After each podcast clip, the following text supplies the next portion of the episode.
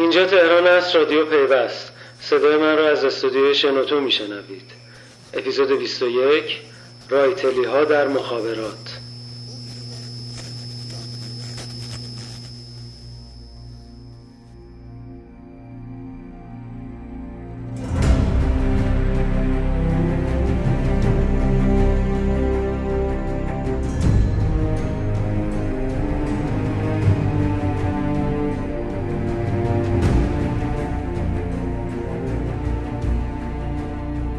سلام.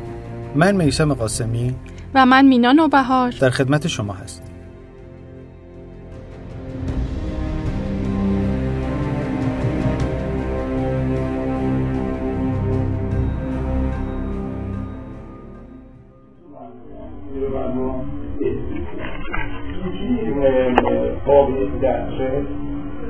هر در هر منطقه یک اتفاق اینترنت بسیار خاص براش مهیا باشه. الان من شهرستان چیزی ها ندارم. مثل تهران باز با محله های مثلا خیلی هاشی و بودنی هم کار ندارم. که خود مرکز تهران خیلی جا هست که ما دسترسی به اینکه و نه سرمایه اینجا انجام نشده. ولی یکی از محدودیت های این صحبت دسترسیه که دسترسی کن مردم یک اتصال ایسی دوم بحث قیمت قیمت اگر که حتی بحث دست حل میشه اما قیمت اینترنت در حدی که در ثمن هزینه خانوار بتونه جای بده علا دسترس در بالا نخواهد.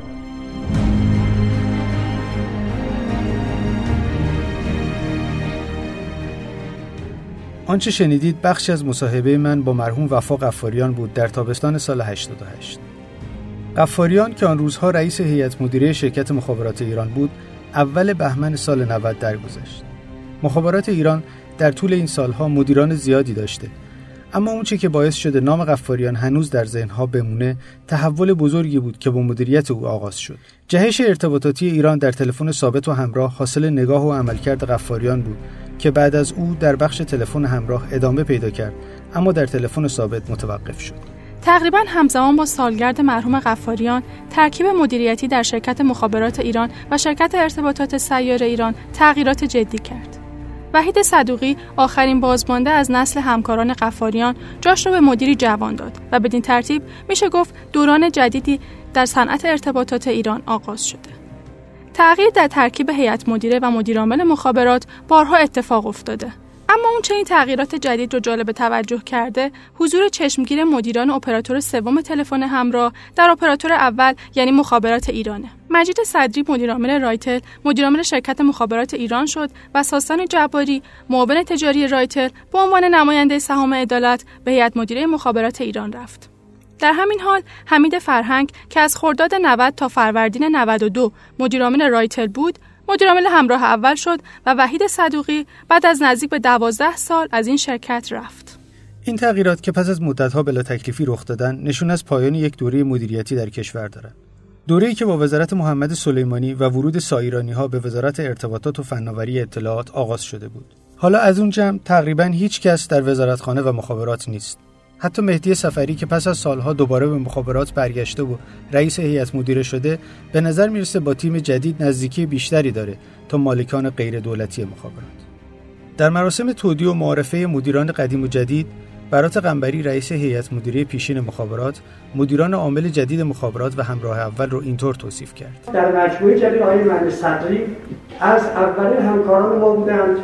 که وقتی بخش اینترنت مطرح شد و ما مشکل رو با وزارت اطلاعات داشتیم ایشون اولین نفرش بود که پادرمیونی کرد بین وزارت اطلاعات و وزارت ارتباطات که بتوانیم دیتا رو توسعه بدیم در کنار این مجموعه لازم بود خب در بخش همراه اول هم تغییراتی اتفاق بیفته که ما امروزه جوانترین مدیر مجموعه مخابرات رو جناب مهندس فرنگ در مجموعه مخابراتی کشور داریم. در این مراسم همه از هم و به خصوص از وزیر ارتباطات تشکر کردند. باید ببینیم در ادامه هم این فضای دوستانه باقی میمونه یا رابطه مخابرات و دولت به سالهای قبل برمیگرده. شنبه این هفته تلگرام بعد از 13 روز رفع فیلتر شد. هرچند اتفاقات در موج اخبار مربوط به نفتکش سانچی گم شد، اما موضوع مهمی بود. وزیر ارتباطات بعد از این بازگشایی در مصاحبه اعلام کرد در زمانی که تلگرام فیلتر بوده 40 درصد از تراکنش های بانکی و 18 درصد از درآمدهای شرکت پست کم شدن.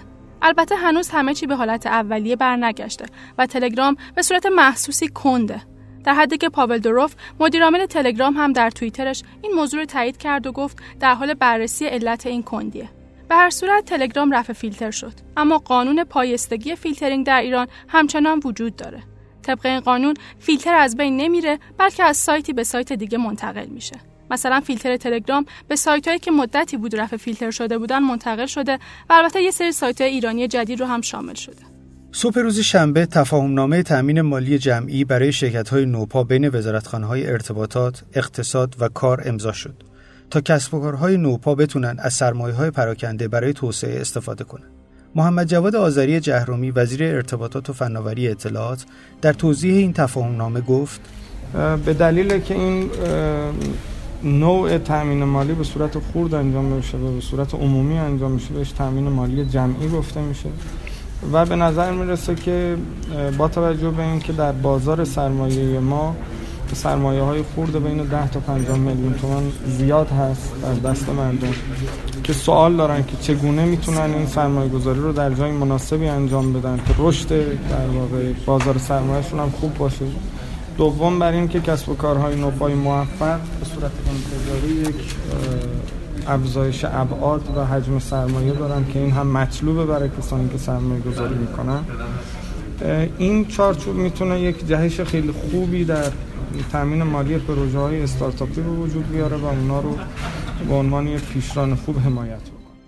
اما همون روز که ایسا منصوری معاون توسعه کارآفرینی و اشتغال وزارت تعاون کار و رفاه اجتماعی این تفاهم نامه را امضا کرد چند سایت کاریابی داخلی با نامه محمد اکبرنیا مدیر کل دفتر هدایت نیروی کار و کاریابی های وزارت کار مسدود شدند.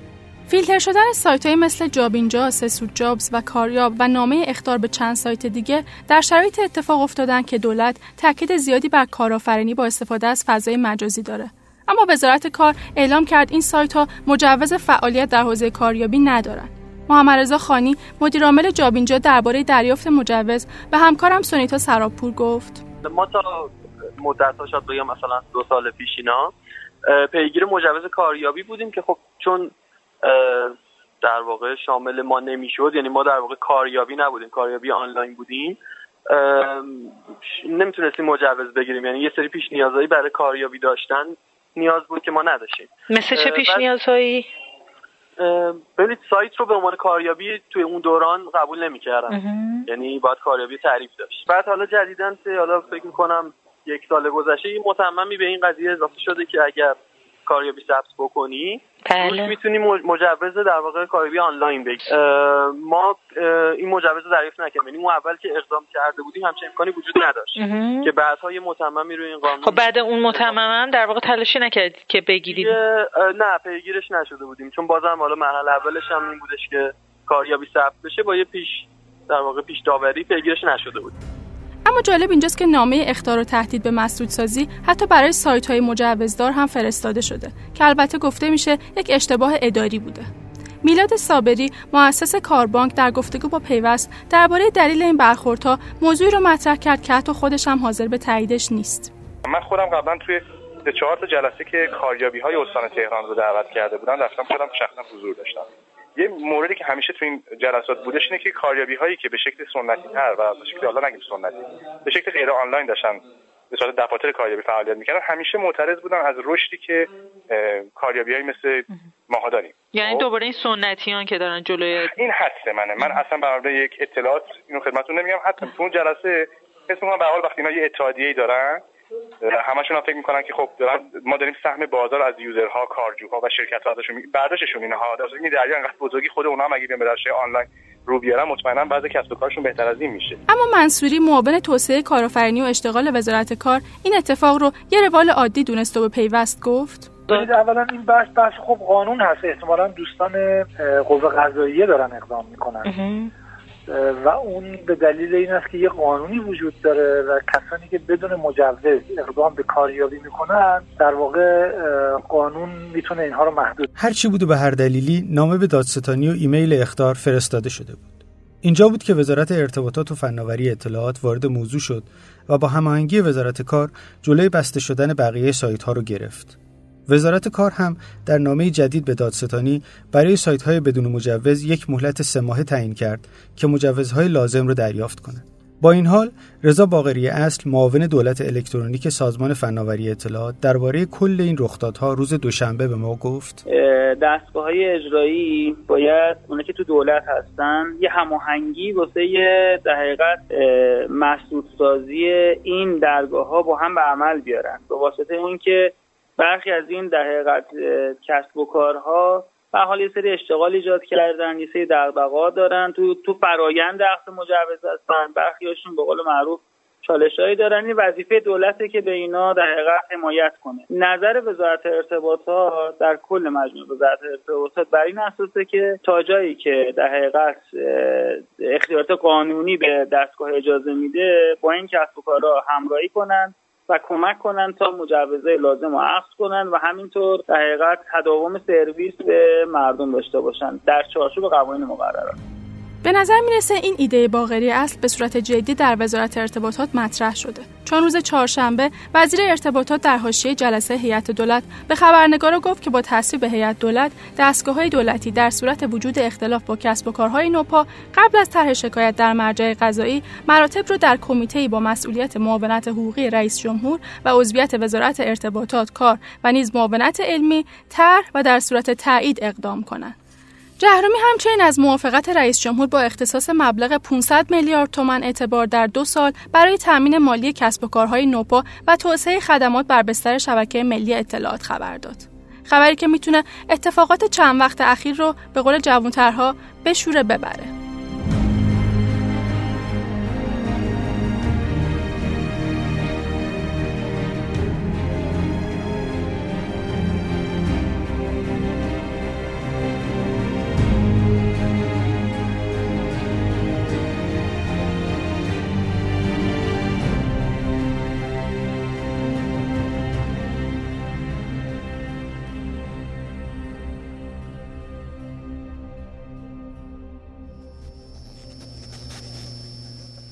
رادیو پیوست را به دوستان خود معرفی کنید و برای موضوعاتی که دوست دارید پادکست بسازید. تا بعد.